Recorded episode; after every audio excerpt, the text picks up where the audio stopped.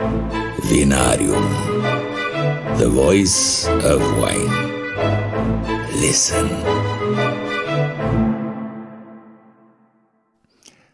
Într-o expediție che recordaré por el resto de mi vida, am parcurs acum vreo 12 ani Patagonia ciliană, bucurându-ne de priveliștea munților mai vechi decât Anzi din Torres del Paine, coborând la Punta Arenas, strâmtoarea Magellan, țara de foc și oprindu-ne la vreo câteva ore de Capul Horn.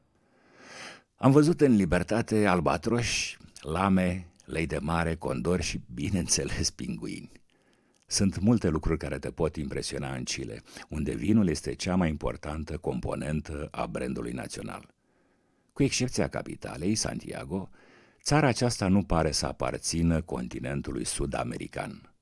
Ordine, eficiență, curățenie, densitate demografică mică.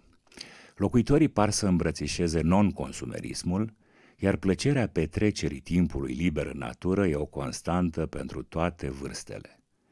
Despre vinul cilian îți vorbește toată lumea, în cunoștință de cauză, de la miniștri până la șoferii de taxi, care uneori par mai apropiați de subiectul ăno decât cel al destinațiilor la care ar trebui să te ducă. Asta în condițiile unui consum modest de vin și, în general, un consum mic de băuturi alcoolice, dar cu un export fenomenal, care atinge toate meridianele lumii. Restaurante sunt pe toate gusturile – cele urbane nu diferă foarte mult de cele europene, în schimb, cele din uh, zonele unde cresc vitele în libertate sunt wow, cum s-ar spune astăzi. Cel mai spectaculos restaurant îl găsești în plină pustietate, în Parcul Național Torres del Paine. Fără semnal GPS, fără curent electric, dar cu un serviciu de 5 stele, veselă scumpă și pahare Riedel lumânări, meniu fantastic și vinuri extraordinare, cam din toate cramele importante din Chile, gamele elitiste. După astfel de experiență eno-gastro și după un somn în căsuțe suspendate, pe sub care treceau vulpi, am avut parte de o navigare pe lacul cenușiu, Lago Grey, către locul în care se pot vedea și auzi imense blocuri care se desprind din ghețarii azurii și cad în apă. După o seară plină de vinuri de clasă, grupul nostru a optat ca în sesiunea acvatică să bem pisco sour și sauvignon sour, băutură de bar cu pisco sau sauvignon blanc, albuș de ou, zahăr și nu mai știu ce, o scrânteală, dar o nebunie care avea nevoie de gheață. De unde să iei gheața cea mai pură decât cea din uh, ghețar? Din formele ciudate care pluteau pe lângă barca noastră. Presiunea sub care s-a aflat apa la schimbarea stării de agregare, timpul, habar n-am ce, face ca această gheață să fie perfect transparentă, cristal, și să se topească foarte încet. De dragul gheții, mi-e teamă să cred că de dragul alcoolului, paharele se umpleau și se goleau de parcă am fi fost însărcinați să îmbunătățim forța motrică a vaporașului prin ritmul constant al brațelor în mișcarea lor de bielă manivelă. Fraților, am strigat ca într-o piesă de Cehov. Vă dați seama că odată cu gheața asta topită în pahare, vă puteți întâlni cu microorganisme trezite la viață după mii și mii de ani?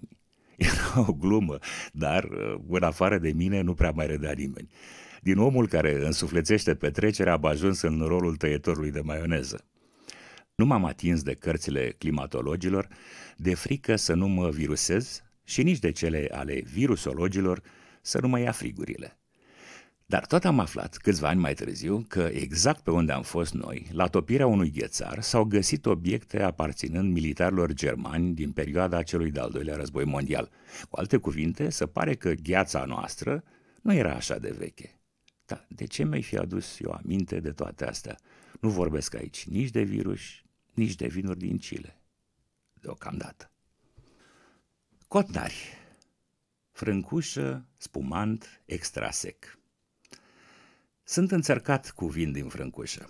Când m-a mai luat tata cu el pe teren, în arul uh, întreprinderii, întreprinderea vie și vinului Iași, mergeam cu mare plăcere. Oriunde coboram, în orice fermă, orice mat, orice iase, eram primiți de prietenii lui buni.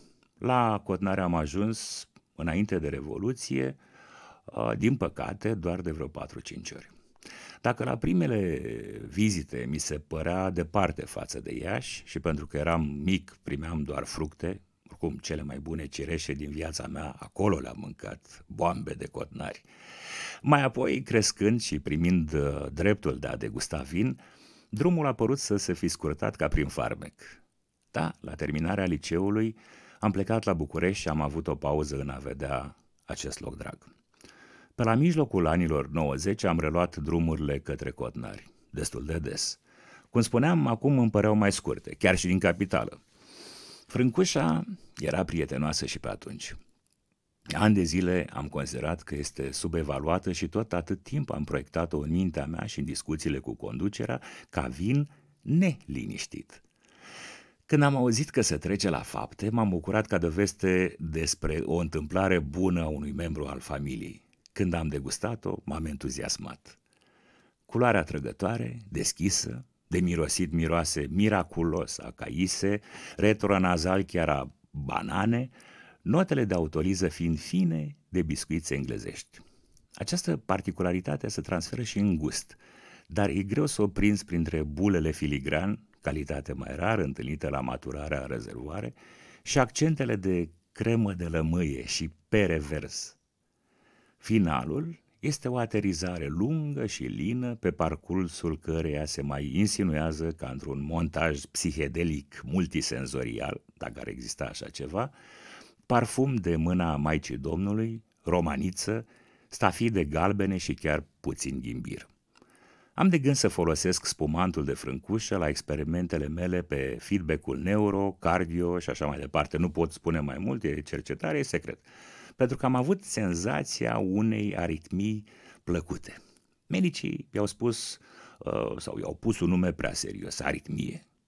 Bine, e de înțeles că nici nu ar fi putut prescrie vreun medicament pentru fluturi în stomac. Velvet Winery La țigănci, fetească neagră, roze, 2018 Bun, nu e prima oară când scriu despre vinuri noi, despre vinuri cărora le anticipez succesul. La rozeul de față iau în calcul mai mulți factori.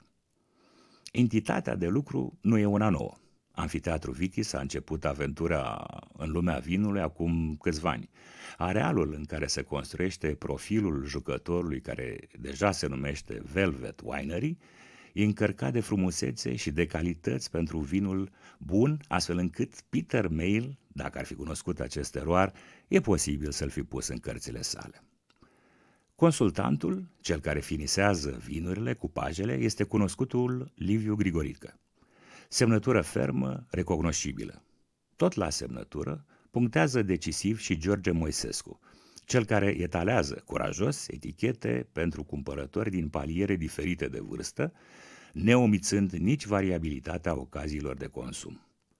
Rozeul nostru este, conceptual vorbind, mai apropiat de vinul roșu, adică cu el nu răspundem la întrebarea cu ce vin vă răcoriți, alb sau roze? E pentru cei care sunt conștienți că la anumite feluri de mâncare nu se potrivește vinul alb, dar care nu vor să bea vin roșu. Pentru cei care preferă vinuri, inclusiv rozeuri mai solide, cu note mai puțin sprințare, încheie mai sobră, fără triste sau nostalgii. Fructele sunt coapte bine, fie că vorbim de piersici, fie că ne raportăm la rodia din atac. Rubarba, gustativ, sau rubarbată, este învelită în blânde arome de bujor, olfactiv. Coajă de mandarină, ba chiar și puțin suc din deliciosul fruct. Vedeți, multitudinea de descriptori e un semn clar că nu e un roze de vară și atât. Mai exact spus, e un gust care lipsea din oferte – și a venit. Familia Vlădoi, Ion Vlădoi, fetească neagră roze 2017. Am lăsat la urmă un vin cu multă poveste. Last but not least. În primul rând, mă bucur că acest producător cu performanțe confirmate în timp, atunci când a luat prima medalie de aur la IVCB Vinarium, a făcut pe mulți să sară în sus. Surpriza i-a săltat de la sol – Bine, omuleții ăștia erau cu mâinile în aer și pentru denumirea concursului. E o discutabilă alăturare de litere pe care am moștenit-o, dar care există și la alte mari concursuri de vinuri și la mărci celebre de ceasuri și așa mai departe. Săritul în sus era obligatoriu ca frondă nejustificată față de un sistem validat științific care refuza să accepte vinul bun e vinul care îmi place și care postulează că sentința de magister a unui singur evaluator, mai mult sau mai puțin îndreptățit să imite judecăți, nu se poate substitui logicii matematice, mediei notelor judecătorilor al unui panel de 5 sau 7 profesioniști, medie formată în urma eliminării notelor extreme. Metoda Profesionalismul, rigoarea, diversitatea etnoculturală au învins și vinurile premiate în concursurile serioase au ajuns să fie îndrăgite de wine lovers, aducând și cârcotași într-o relație firească cu gravitația, adică cu picioarele pe pământ. Către podium, cei de la familia Vlădoi, ca și Gârboiu, Strunga, La Certa, Avere și mulți alții, au plecat cu dreptul – iar medaliile se dovedesc a fi rodul curajului, creativității, persoasiunii, constanței și nu cel al întâmplării.